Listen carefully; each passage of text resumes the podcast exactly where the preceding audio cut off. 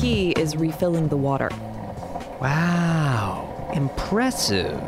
I'm pretty much the Bill Nye of office coffee makers. First month going okay? totally. Peeps are nice. The work, awesome. I mean, I get to write about sports and pop culture all day. The environment is a little. How do I put it? What's up, my bro? Fratty. Ding, ding, ding. High level beer pong energy. Maybe because they play a lot of beer pong here? Astute. How about you? My dad always griped if you don't stop being such a nerd, you'll never get a real job. Now my real job's being a nerd. Joke's on you, Daryl. Who's Daryl?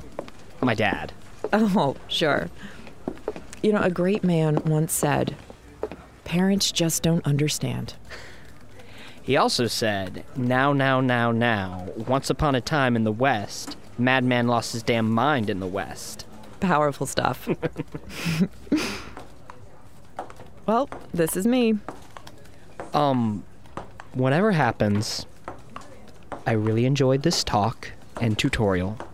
Are you like being drafted? April Fool's new girl. Punked, straight roasted.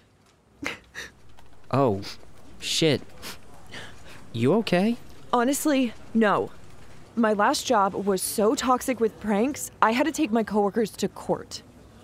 It got messy. We're so sorry that this was for someone else. Yes, total mistake. Our bad. Please forgive us. Oh, snap! Look at your faces! You actually believed me? Ya burnt!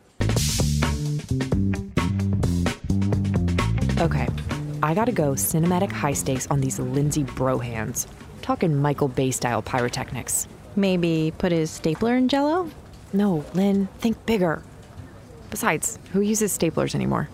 Baby boomers? Look, I don't get too embroiled in office culture because I have an eight month old puking rainbows on me every morning, so like, perspective. But as the newbie here, you can't retaliate until there's another newbie. That sounds like patriarchal nonsense. Nobody outpranks me. Nobody. Whoa, chills. Okay, here's my intel. Jamie is a massive iced coffee drinker, so he has to pee like every five seconds. But he'll only use the private bathroom. Do we still have those life size dummies of Tom Brady and Aaron Rodgers? I want to say yes, but I'm scared.